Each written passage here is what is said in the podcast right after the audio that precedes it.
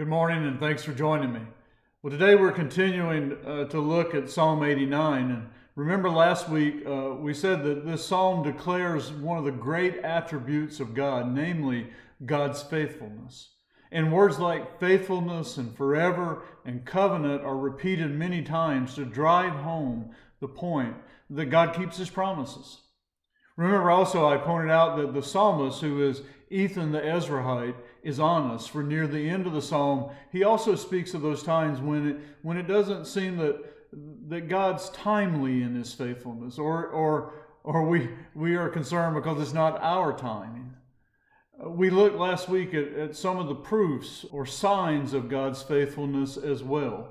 We looked at proofs like his mercies are many, that God keeps his promise or kept his promise to King David. There's an offspring on David's throne forever, and that's King Jesus. We also saw how God is praised for his faithfulness in the heavens. Uh, we looked at how uh, even creation praises God for his faithfulness, or we see his faithfulness really revealed in how he controls creation. Today, uh, we'll look at additional signs of God's faithfulness. Then, in a couple weeks, we're going to consider those times when, when it seems God is delaying his faithful response. I say a couple weeks because I'll be taking some time off next week. Well, turn with me to Psalm 89, and we'll begin with verses 14 to 18. I'm going to read a segment, and then we'll talk about it a bit. Uh, Psalm 89, verses 14 to 18. Righteousness and justice are the foundation of your throne. Steadfast love and faithfulness go before you. Blessed are the people who know the festal shout, who walk, O Lord, in the light of your face, who exalt in your name all the day, and in your righteousness are exalted. For you are the glory of their strength. By your favor our horn is exalted. For our shield belongs to the Lord, our King to the Holy One of Israel. In verses 14 to 18, the psalmist speaks of God's faithfulness in general to his people. And he brings out some additional attributes of God, like righteousness and justice. God's justice is based upon the fact that he's righteous, he's right in his judgments. He faithfully determines acquittal for the innocents and condemnation for the guilty. And notice in verse 17 uh, that it speaks of God's glory and strength and favor. These are also attributes and proofs of God's faithfulness.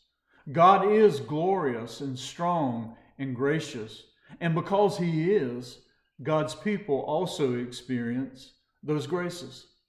Now, I'm not going to read verses 19 to 29 this morning, uh, but would urge you to read those verses on your own.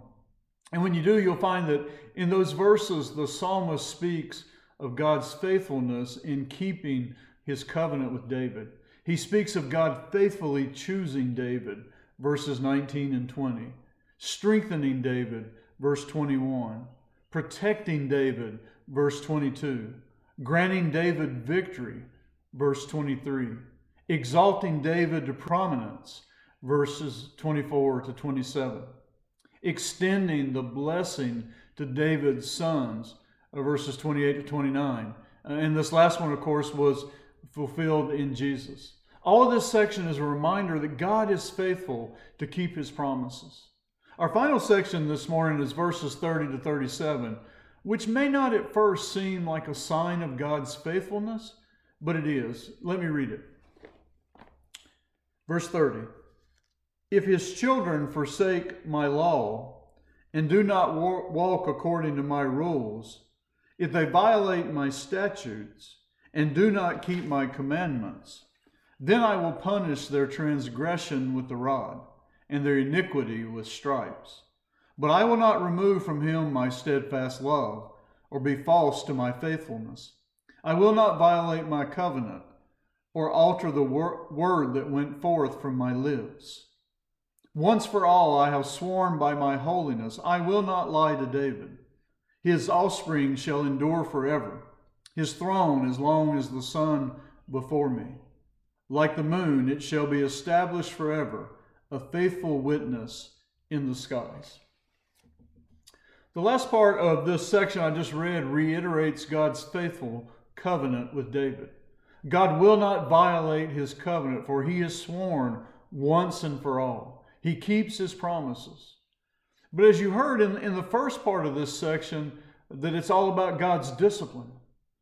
And God is faithful in his discipline, much like a parent disciplining a, child. You know, when our children are young, we do them a huge disservice if we do not discipline them. But administered properly, discipline is actually a sign of our faithfulness and our love. In like manner, God faithfully disciplines his children. Hebrews 12:6 quotes Proverbs 3 and states, "For the Lord disciplines the one he loves." In verse 11 of Hebrews 12, for the moment all discipline seems painful rather than pleasant, but later it yields the peaceful fruit of righteousness to those who have been trained by it. I don't know about you, but I never look forward to my parents' discipline. But in hindsight, I am surely glad that they love me enough to discipline me. Likewise, the faithful discipline of the Lord is a blessing. You see, God is faithful in all things, in His grace and favor and His promises, and even in His discipline. Praise God for His faithfulness. Praise God, He is faithful even when we are not. Praise God, for He is faithful in all things and at all times. Let's praise Him now. Pray with me.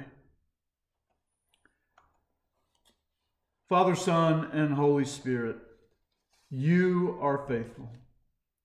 You are faithful even when we are not faithful. You, O Lord, keep your promises through all generations and forever. You are even faithful in your discipline. Even though we don't enjoy it uh, in the moment, it's for our own good. Lord, we praise you for your faithfulness. We praise you that your steadfast love is new every morning.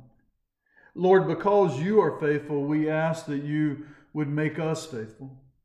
May we be faithful in our service to you and to one another. This we pray in Jesus' name.